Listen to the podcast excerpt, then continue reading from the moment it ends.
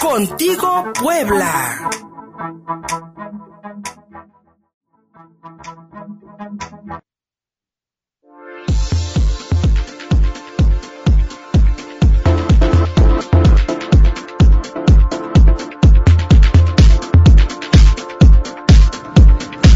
Son las 10 de la mañana con 32 minutos. Seguimos contigo Puebla. En TuneIn, en la aplicación TuneIn, buscan ABC Radio Puebla y nos pueden escuchar en vivo.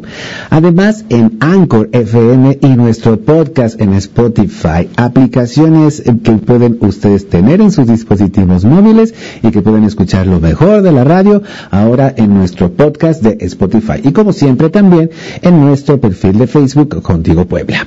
Mi querido Moisés Ruiz, amigo mío del Observatorio Metropolitano de Puebla, bienvenido. Gracias por estar aquí en el estudio. Gracias, Luis Fernando. Hoy sí pudimos estar aquí en cabina. Este, buen día a todo el auditorio. Qué bueno que te, que, que te lanzaste, amigo. Aquí, ya, aquí entramos al Sol de Puebla con un montón de medidas de precaución, nos toman la temperatura, en fin, este, nuestro, y ya nos quitamos aquí en la cabina, la verdad ya nos quitamos aquí en la cabina el cubrebocas porque lamentablemente es muy difícil poder hablar con esa, con, con esa nueva burca. Pero aquí tenemos también nuestro desani- sa- satirizante. Eh, más bien desinfectante, esa es la palabra correcta. Mi querido, mi querido Moisés Ruiz, apenas este 5 de octubre, día de San Francisco, en el mundo, en el mundo se conmemoró una vez más el Día Mundial del Hábitat y haciendo mi research, haciendo mi investigación me di cuenta que eh, pusieron como tema central la vivienda. Así es, Luis Fernando. Este, este 5 de octubre se conmemoró el Día Mundial del Hábitat, como cada año, y en esta ocasión fue dedicado al tema de, de la vivienda. Sí.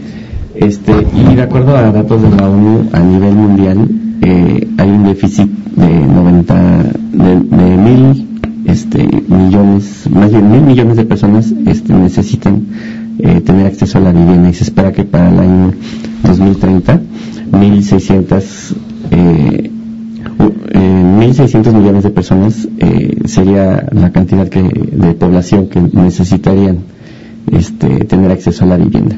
Casi, casi se duplicaría. Casi, casi, casi, su- su- sumaríamos 600 mil millones de personas más, eh, lo cual nos está, híjole, lo, lo cual nos estaría hablando, por ejemplo, y me estoy quedando corto de toda la población de China, y creo que me estoy quedando corto, ¿eh? Sí. Este, que son como 1.500 millones de, de China. Considerando que hay una población de, Sí. de 7 mil millones en- de habitantes, seres humanos. pues estamos hablando de una séptima parte.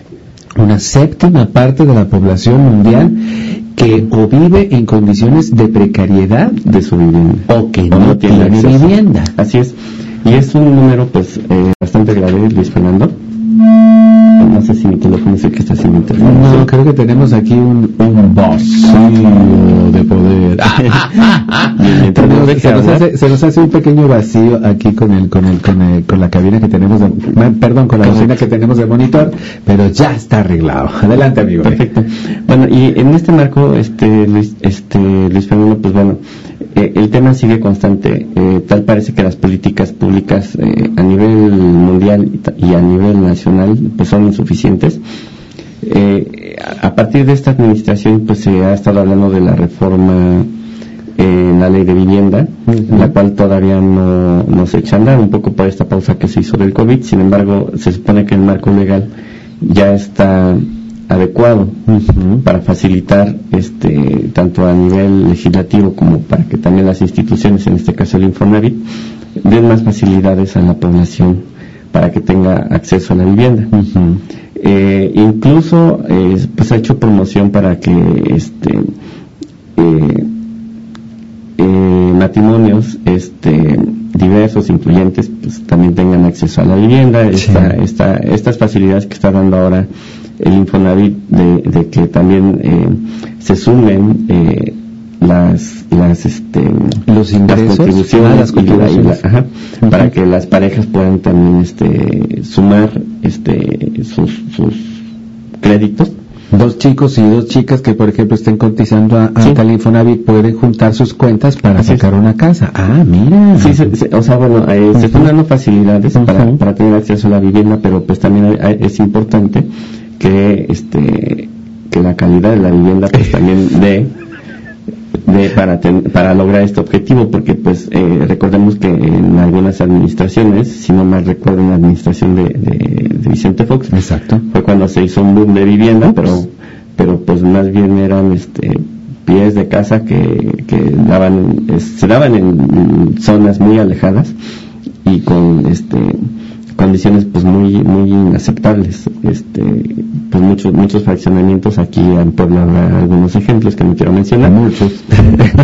Este, donde las condiciones pues son verdaderamente difíciles eh, ah, y hace y hace ratito, fíjate que no me voy a sumar por uno de ellos, eh, pero eh, unos compañeritos míos a esa, a esas, a, ese, a ese, a esos conjuntos de vivienda les decían las pichoneras, ¿no? que no más que puro pichón. Son espacios muy reducidos, los ¿Sí? Yo también este, tengo la oportunidad de entrar a algunas. No me quiero burlar.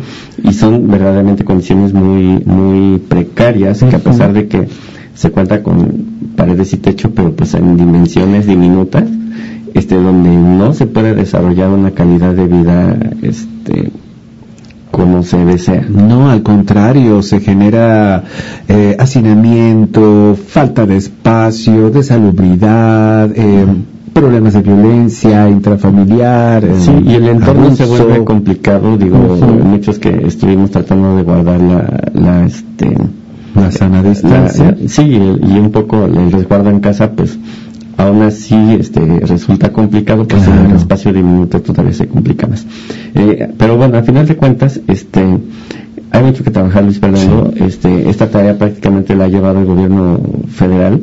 Un poco se ha querido este, trabajar a nivel estatal. Eh, tenemos también instituciones a nivel estatal que se encargan de ver el tema de vivienda. Pero creo que se sigue trabajando en la dinámica de dar vivienda en cantidad y no en calidad. No en calidad. Eh, y ese es, el, ese es lo que tenemos que cambiar.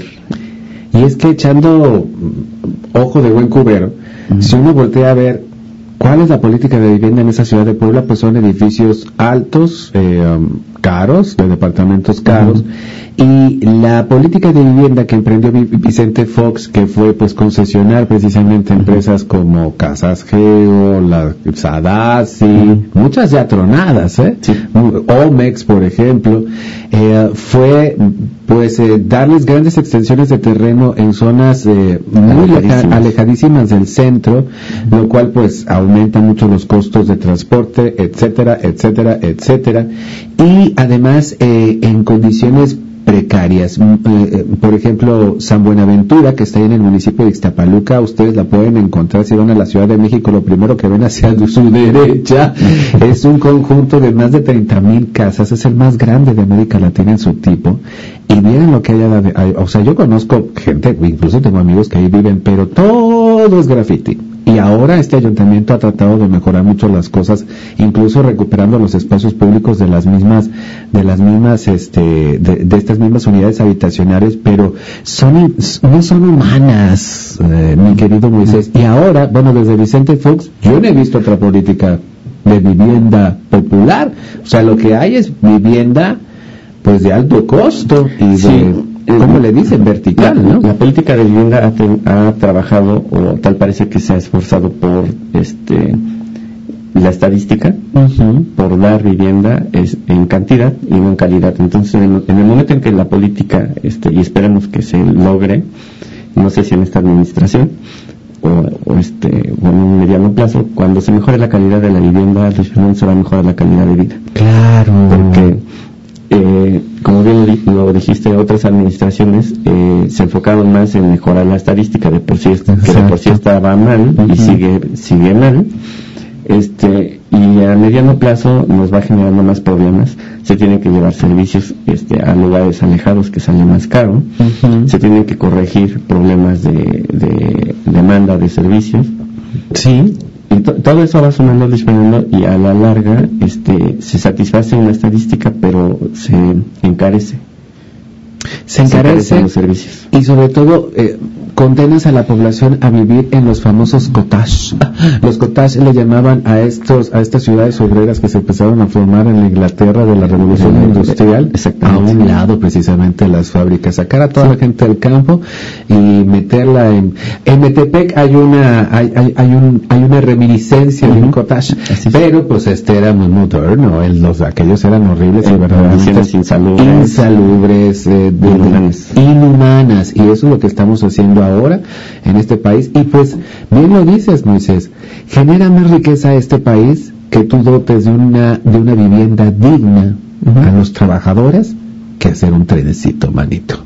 O una refinería para seguir contaminando el, país. Genera más riqueza que tú le facilites a la gente tener buenas condiciones de vida como vivienda, calles pavimentadas, escuelas, eh, eh, espacios deportivos, culturales a, a la mano que un trenecito y una refinería y un aeropuerto que quién sabe si se terminen. Disculpen que terminen con esto, pero es que sí, pensemos en lo básico, pensemos en que debemos resolver lo básico. La vivienda es lo primero, dice la ONU.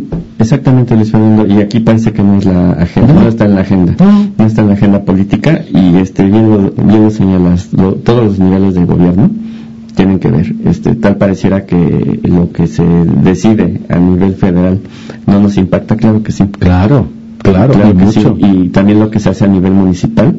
En el tema, el tema de vivienda es transversal. Todos tienen que ver.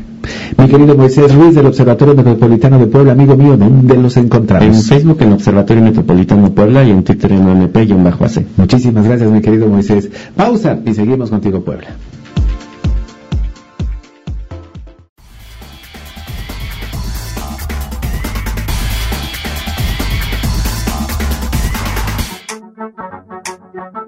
Contigo Puebla.